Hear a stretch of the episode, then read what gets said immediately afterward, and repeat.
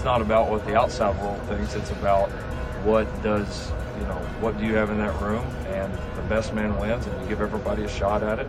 The outside world doesn't see the summer workout on a Monday morning. They don't see that progress, but, but we as coaches do. Welcome back. It's another edition of The Outside World. I'm John Hayes, as always, hanging out with my guy, Jason Kersey, hanging out on the bye week, not traveling, worrying about football. What were you doing all weekend, my friend? Yeah, man. I you know I got a nice weekend with the wife. We had some uh, some of her family come to town to visit. That was really fun, and uh, and then nice. I watched uh, that. I watched a little bit of that pathetic Arkansas showing, and just because of my history there, and I, I assume we might get into that a little bit later. But yeah, yeah I've, I've got a, lot of, of I've got a list of things here, Jason, that I want to get into. yeah, and Arkansas is definitely on the list. Uh, I want to talk to talk to you about Kyler Murray as well. Still winless in the NFL. The Carolina Panthers. He was beaten by Kyle Allen today. of all people, of all seriously, people. can you believe that? I mean, uh, you couldn't write that script. Yeah, man, what what a what an unbelievable turn of events. I, I want to talk about the liquored up kicker too. Uh, over the weekend, some news coming out of Norman. I want to get yeah. an update from you on that. An unfortunate situation um, there. We'll, we'll talk about that. The AP polls out today. Oklahoma, without playing, of course, drops one spot and gets jumped by Ohio State. How do you feel about that? I mean, uh, you know, it's one of those things at this stage that the poll doesn't matter a whole lot. I mean, I think the the you know um, that was probably going to be pretty natural that that a team that played would jump a team that didn't this early in the season with such a such a small resume to go off of. But I will say that OU got a little bit of a nice boost via their friends from UCLA late last night, which that was a surprising thing to wake up to this morning. I'll, tell you what, Jason. I was working late on Saturday night because, as you know, I produce the the Andy Staples show, and uh, it was 3 a.m. on the East Coast and I'm sitting on my couch and I was done with the Andy Staples show. And I think the normal thing that anyone would have done uh, was go to bed, but I could not because my adrenaline was through the roof after watching that insane comeback by UCLA and Chip Kelly. That was one of the strangest games. I think the way I put it, Jason, was that game was so bad that it was good. Uh, there was no defense. If, if you don't like tackling, uh, you were in the perfect place because UCLA and Washington State had zero interest in making a tackle on Saturday night. Well, they, I, don't, I don't think they had much interest in making a tackle the week before UCLA did anyway in uh, Pasadena against Oklahoma, but they were going up uh, against the Washington State defense. I guess was the same way. Like I said, when I when I went to bed, that game was a blowout, and Washington State was winning by thirty or something, and I was like, oh, okay, well, I'm going to bed. So wow, what a what a what a turnaround. You know, imagine if you had UCLA plus the 18 points at halftime. You're thinking, man, this thing's done. Uh, I might as well go to bed. Yeah, right. UCLA has no chance of covering. But not only did they cover if you had the 18, Jason, they won straight up on the money line, and they were a huge underdog on the road. That's a pretty bad loss for Mike Leach. It is a bad loss, especially when you had all these. You know, there, there were all these. Uh, you know teams that you know Mike Leach is always kind of a hot name in, in coaching for these bigger jobs. And I mean I even saw not to come back to Arkansas again but you know I saw last night people tweeting like they need to get Mike Leach and all this stuff. And and I've heard that about other jobs and here and there. And then man that is a bad loss. That's a bad loss because UCLA is not a good team. I mean maybe this is the thing that will turn them around but I don't think they're a very good team. Now but you know maybe if this was the sign of them turning things around maybe that ends up being a pretty quality win for OU down the road.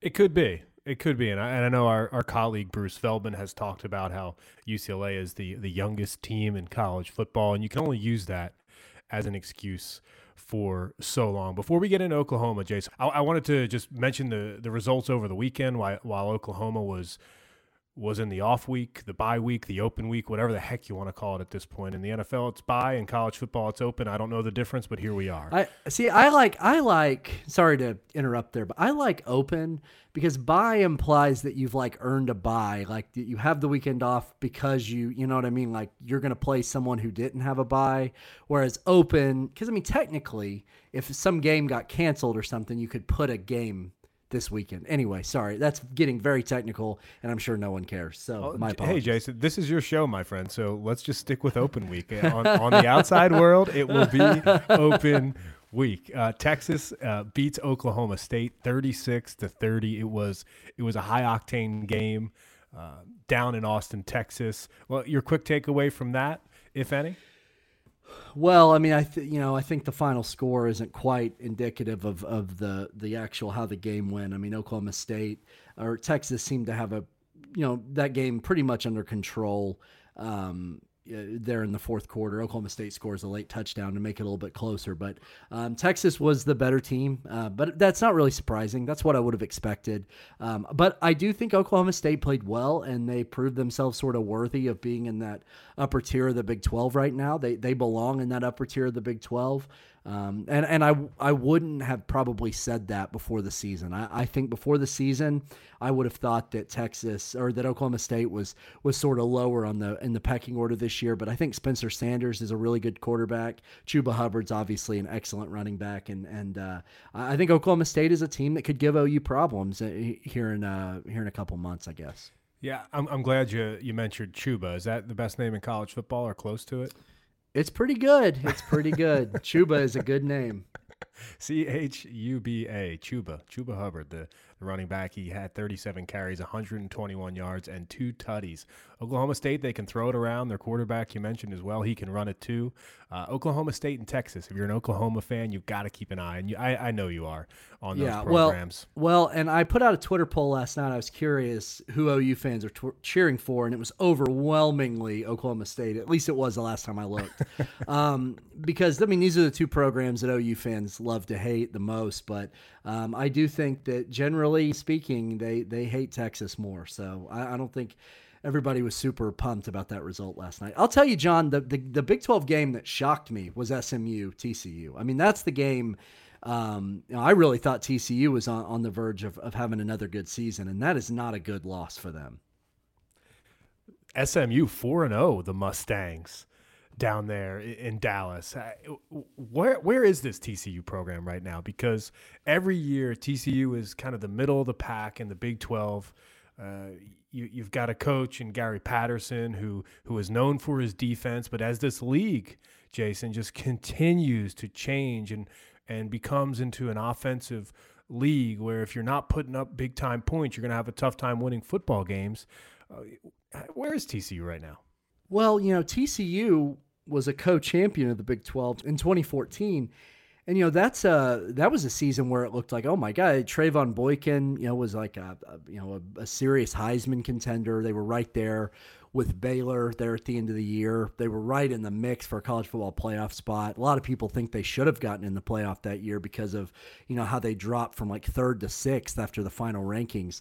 Um, I actually remember that being a big uh, topic on Finebaum that that week. Uh, that you were probably there for. I remember him I and Bill certainly was. Hancock going after it a little bit on that one. So, um, Bill Hancock, good guy, love the guy, but yeah, that was an, that was uh, kind of an indefensible one, I thought, in a lot of ways. But anyway, uh, getting off topic a little bit, but um, yeah, I mean TCU kind of peaked there. A couple years ago, they were in the Big 12 title game. It was 2017. They were in the Big 12 title game, but never were really close in that one against Oklahoma. So um, they just have not been up to that standard that they were in 2014. And Gary Patterson's been there for so long. He's such a great coach. But I mean, you know, they scored a lot of points yesterday. I didn't watch that game, but they scored a lot of points. But giving up 41, I mean, defense is kind of Gary Patterson's bread and butter. And to give up 41 points at home to SMU, that's just not good. No, it's not. A, a team that did put up a lot of points was Iowa State, of course, that did it on UL Monroe.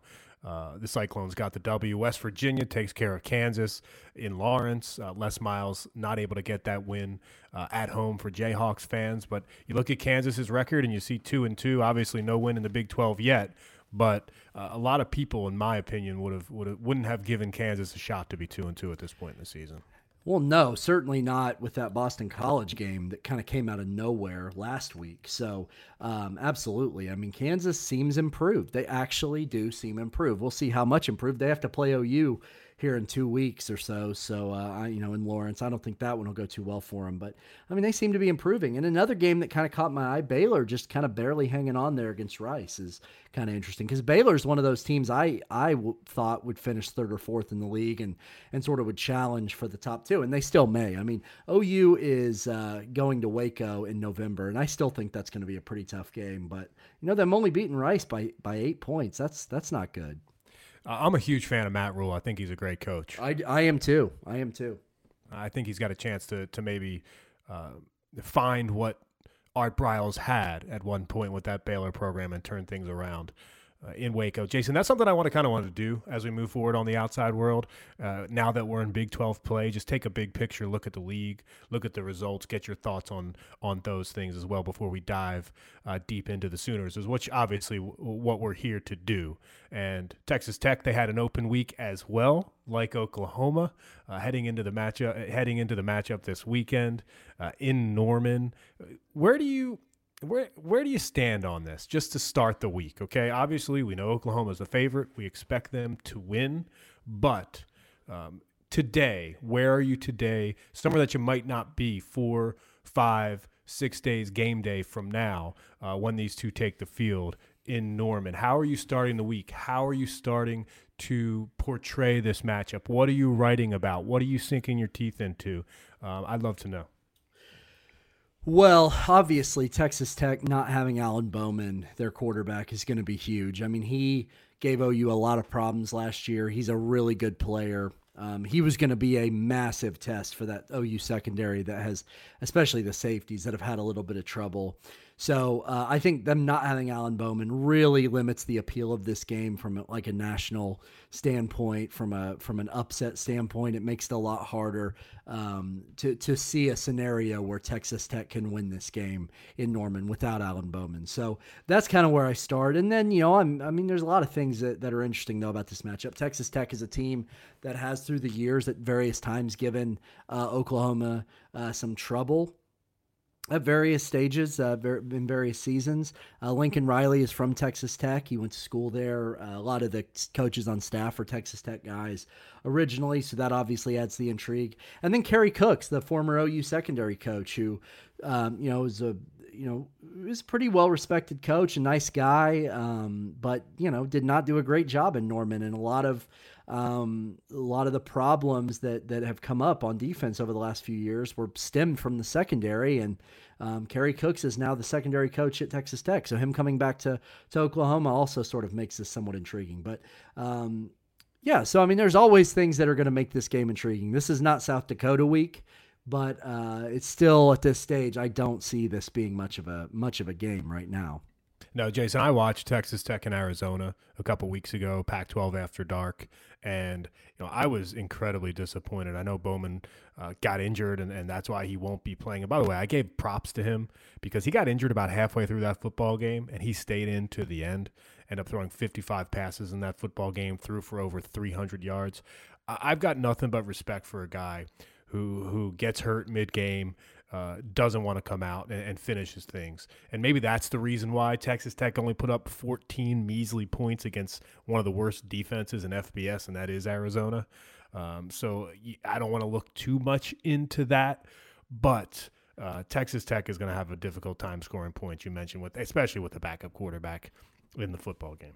Yeah, I think they will. I mean, I, I think the thing that is a little bit of a bummer maybe is that if Bowman had been able to play, this would have been a really interesting test for the OU defense, for Alex Grinch, for that secondary, to see really how much progress they've made. It would have probably been I mean, Houston was a decent test, and you know whatever UCLA was okay, but like that, if Bowman had been able to play, this would have been the first really good, solid test for this secondary for those safeties, especially.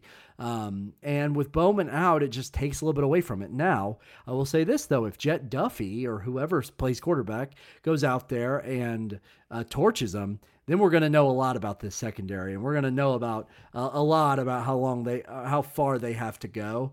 But as of right now, I mean, it just with Bowman out, it just doesn't feel like the same exciting uh, test that, that maybe a lot of people, myself included, thought that it was going to be when we first looked at the schedule at the beginning of the year.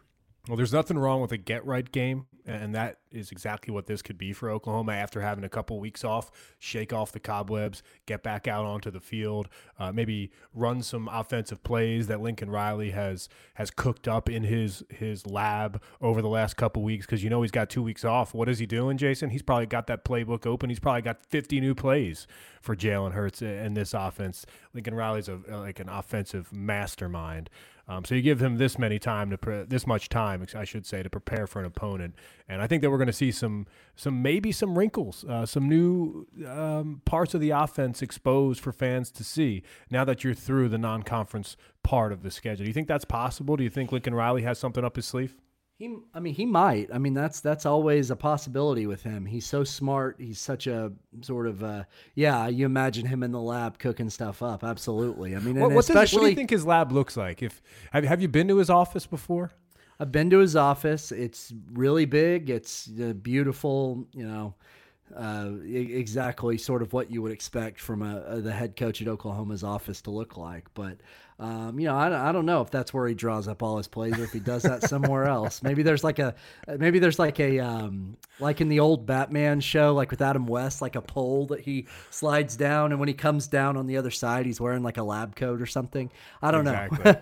yeah, you know, it's like you you've got a, a book in the shelf, and you, you take out that one book, and all of a sudden um, the room turns around and, and he's in the lab. He's got all the, yeah. the scientific uh, instruments. He's got the beaker and he's cooking up quarterbacks. He's cooking up uh, new plays for Jalen Hurts, who, by the way, is is uh, still getting all the press, uh, even though uh, Oklahoma didn't play this this past weekend. It seems like people can't um, go a college football weekend without talking about Jalen Hurts. No, and did you see his inst- the thing on Instagram uh, a couple days ago? Did you oh yeah, rat, rat poison. Yeah, he comments on Oklahoma's own Instagram when they're praising the, the the the offensive numbers and says rat poison. Like at a certain point, you almost wonder if this is all just a massive troll job. Like if he's just if he's like doing stuff like that, leaving the press conferences and just snickering at how much he's playing all of us, or if it's all like exactly how he is. I don't know because he because it's hard to get to know him. Well, I'll tell you this. I mean, you know, and and and the listeners, I hope, know by now that you know I, I spent time covering him at SEC Network. And what happened, Jason, honestly, is is when the the Tua Tagovailoa situation happened, and he was benched in the national championship game, and, and Tua came in and saved the day, won Alabama the national championship, and Jalen Hurts lost his job. Uh, his personality changed a little bit. Uh, he went into a shell. He wasn't really as friendly with the media as he was earlier in the season. We had Jalen Hurts on the Paul Finebaum show as a guest all the time, and he was fun. He would smile. He had a good time, and he really was willing to go out on a limb and maybe make some comments that that clearly he won't make now. I think that it was a life changing moment for him. Like that's who he is now, and maybe it is for the better, uh, because right now, it seems like he's the leader that Oklahoma needs. If you're going to lose two Heisman Trophy quarterbacks out of the locker room in consecutive seasons, like you, there's clearly a void to be filled. And not only do, is is that void uh, as far uh, not only is that void a skill position where you got to lean on somebody to to score points for you, it's a it's a position of leadership. And and I think that that whole rat poison, that mantra, the the Sabanized mentality works. I think Lincoln Riley loves it. Have you talked to Lincoln about that?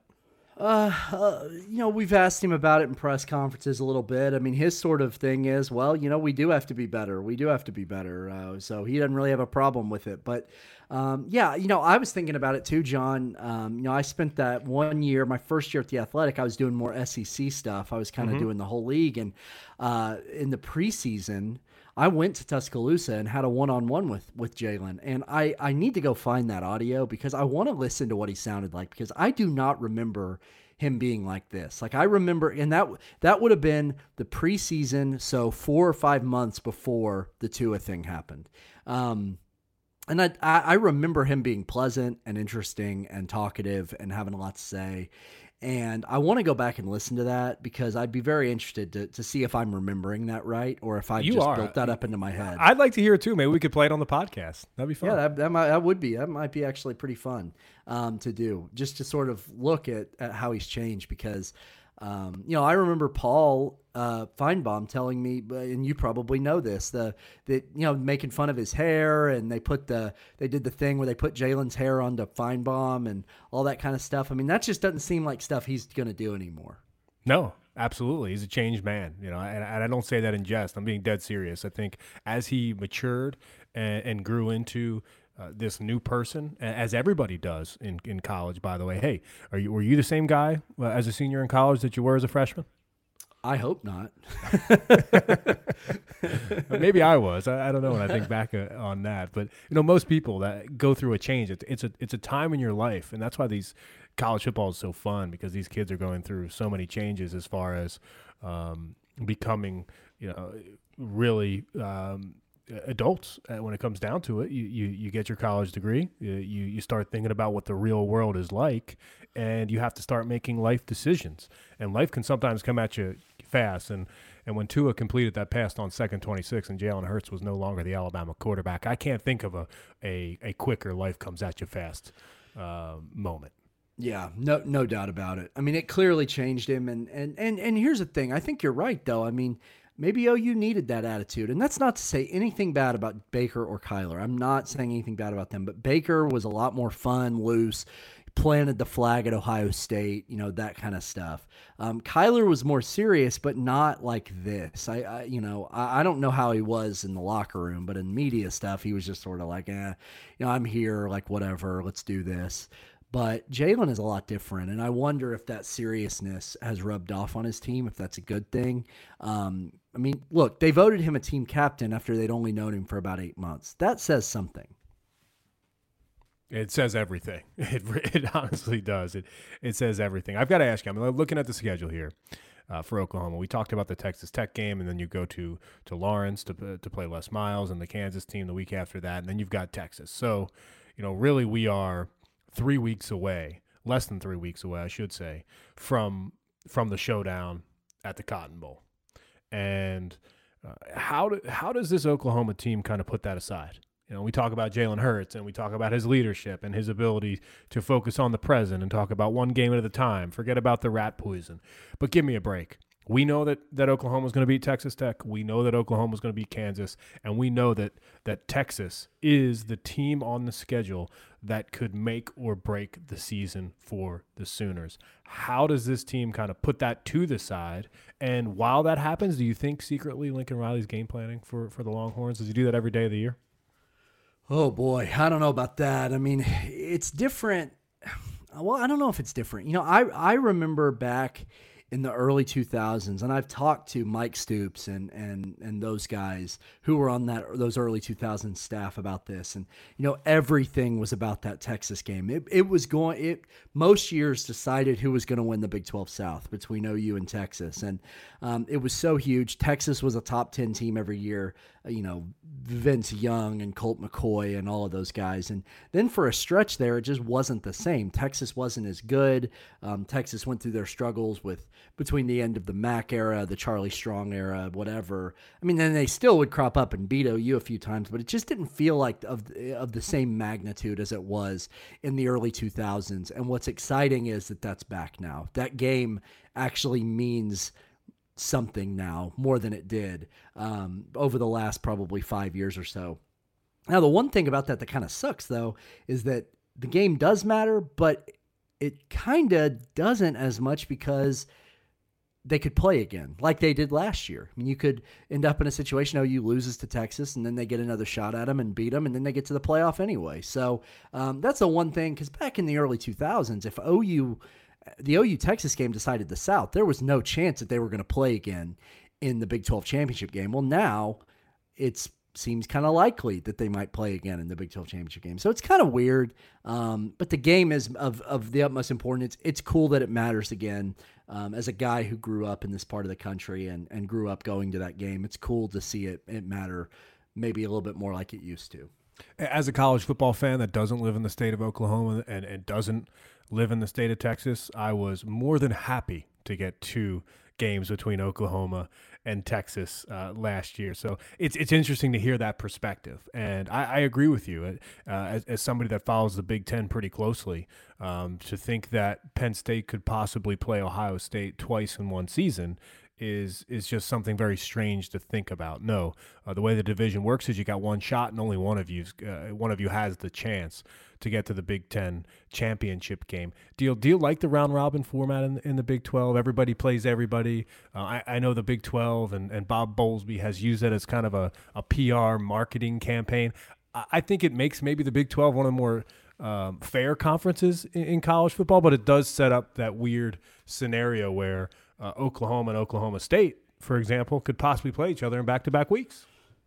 Yeah, I mean that's sort of I think in some ways like a nightmare scenario. I don't think anyone wants that to happen. You know, where uh, Oklahoma and Oklahoma State or any team play in back-to-back weeks like that, but it does set it up as a possibility. On the other hand, I do like though that the two best teams play for the championship as opposed to you know, like back in the back in the Big Twelve, uh, you know, days in like 2004, 2000. Uh, I'm trying to think of some of the other years. 2008, 2009. Well, 2009, one of those years. No, because Nebraska was pretty good in 09. Sorry, I'm just running through the years in my head. 2004 is a really good example. OU played Colorado in the Big 12 championship game when Texas was the second best team in the league and just crushed them. And it was a boring Big 12 championship game. 2008, um, you, that was the year where the South had the three way tie OU, Texas, Texas Tech. And the Big 12 championship game was Oklahoma against Missouri. And it was like 60 something to 20, you know? So I do like that it forces the top two teams into the championship game because that feels like what it should be.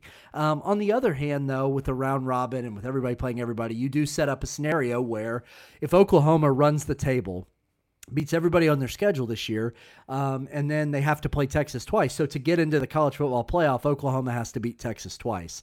Whereas you know, um, you know maybe uh, Clemson.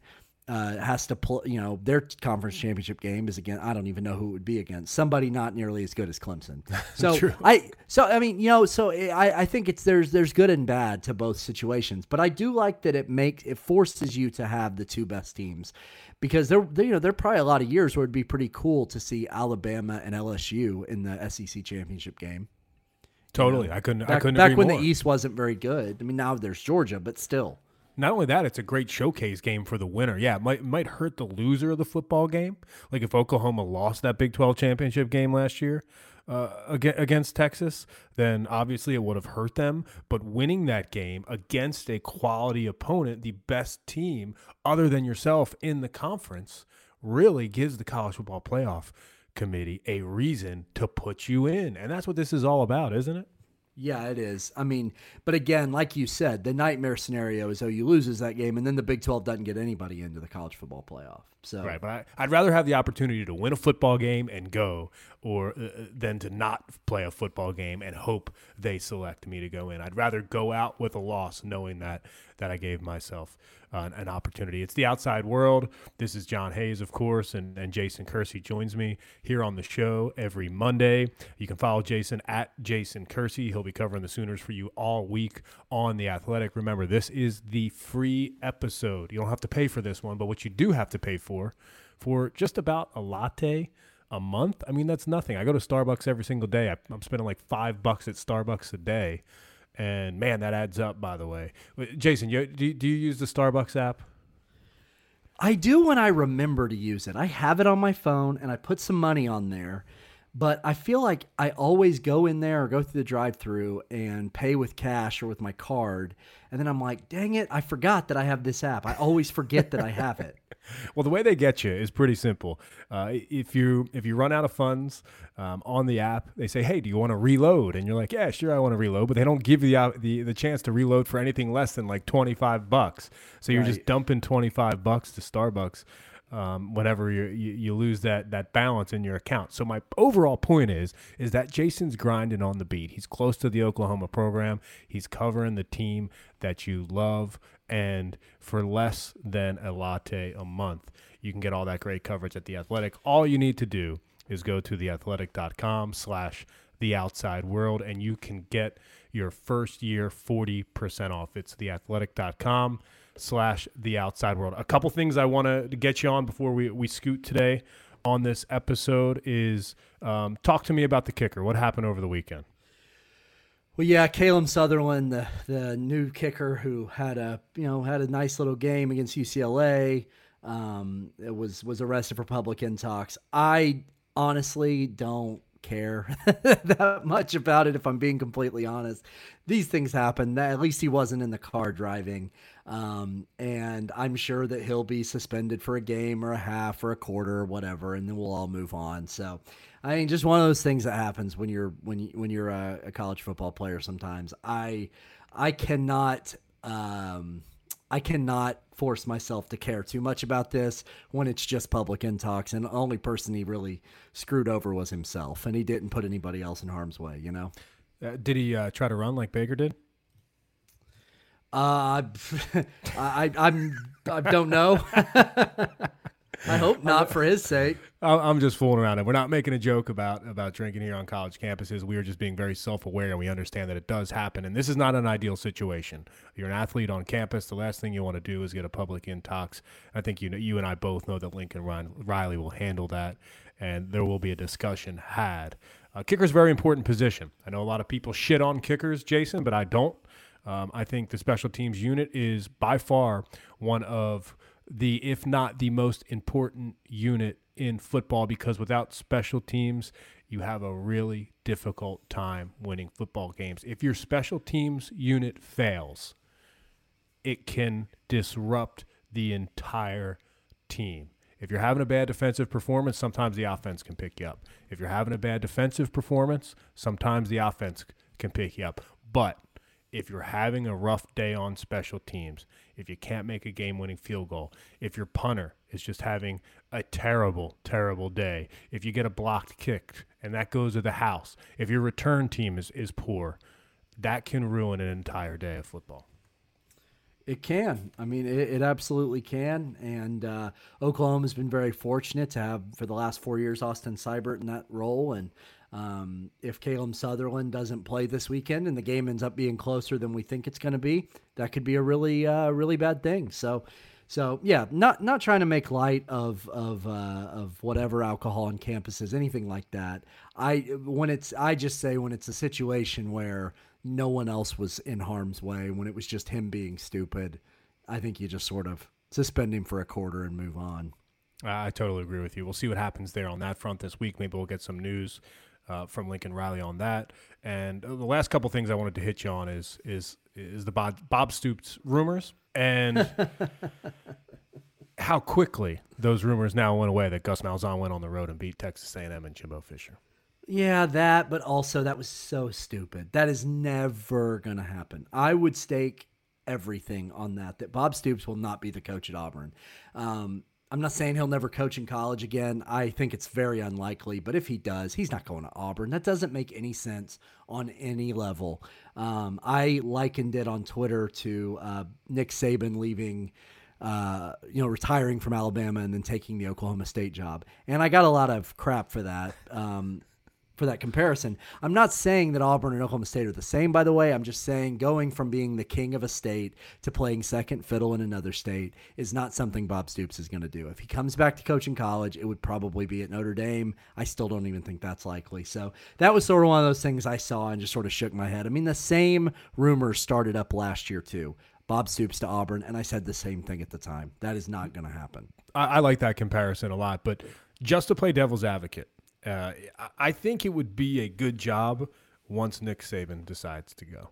Like if, eh, when when Nick Saban's replacement comes into the state of Alabama, that's when I would say, "Give me the Auburn job. I want it now." But what if it's Dabo Swinney though? Well, then I would say I don't want the Auburn job. right. uh, and then finally, my, my final question to you is: When is Bret Bielema going to be hired back as the Arkansas football head coach?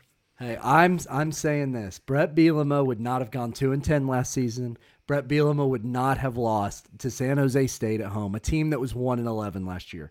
Hey, uh, I, I am not even saying Bret Bielema definitely deserved to keep his job. That was a that was clearly trending in the wrong direction, and they probably needed to make a change.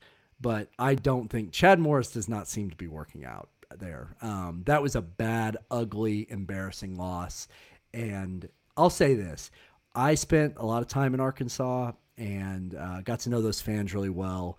And I said this on Twitter last night, and I stand by it. They do not deserve that. Those fans are do not deserve that. They're never going to be Alabama, but they don't deserve that.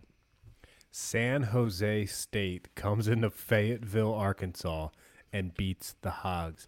You know, every single week I think maybe I've seen rock bottom in college football. When Georgia State goes to Neyland and and beats the Vols, I said, "Man, does it get any worse than that?" And then last night happened, or excuse me, Saturday night happened, and I say to myself, "Well, maybe that is actually rock bottom." San Jose State coming in, not only beating you, but but getting up big early. Arkansas made it a game at the end, but they couldn't finish the job. Arkansas is in a in a really bad spot, Jason. It, it's, I mean, it all.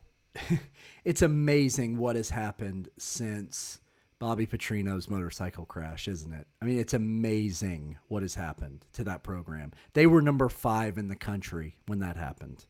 Number five in the country and now they're they're not even competitive anymore.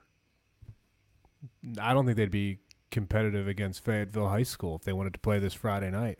Yeah, it's just right down down the streets. It's it's about a half a mile away from the university. Maybe they could just go down there and give it a shot. It's the outside world. I'm John Hayes, Jason Kersey, always going to be with us. Remember, subscribe to the Athletic uh, and get all of Jason's great work. And by the way, you can hear the the bonus episodes of the outside world as well. And we did a bonus episode last week that I think we're both pretty proud of. Um, my brother's keeper, his brother's keeper, I should say. Um, and that is a story that Jason wrote uh, a couple weeks ago about Bookie Radley Hiles. And we turned that that feature story into a podcast. And uh, Jason, I hope the, I hope the, that you like the way that that turned out. Oh, absolutely. That was a great idea um, on your part and um, really well done. So I, I, really think that was a neat way to give fans a little bit of an inside peek into the into the story, into the interview with Bookie. Um, and yeah, man, I you know I say it a lot to you privately, but I'm saying it here publicly. I really appreciate you and what you do. Uh, no doubt, man. I appreciate you too. It's been great working with you, and and, and Consooners fans expect a, a Texas Tech deep dive later this week. I don't know if it'll be anything on the Bookie level. I mean that that one was months in the making, so those things don't happen every week. I wish they could, man. I wish I had the bandwidth to pull something like that off every week. But uh, but I, I, I'm I'm gonna have some stuff that I hope people like. It's the outside world. We'll be back later this week. Uh, we'll talk to you soon.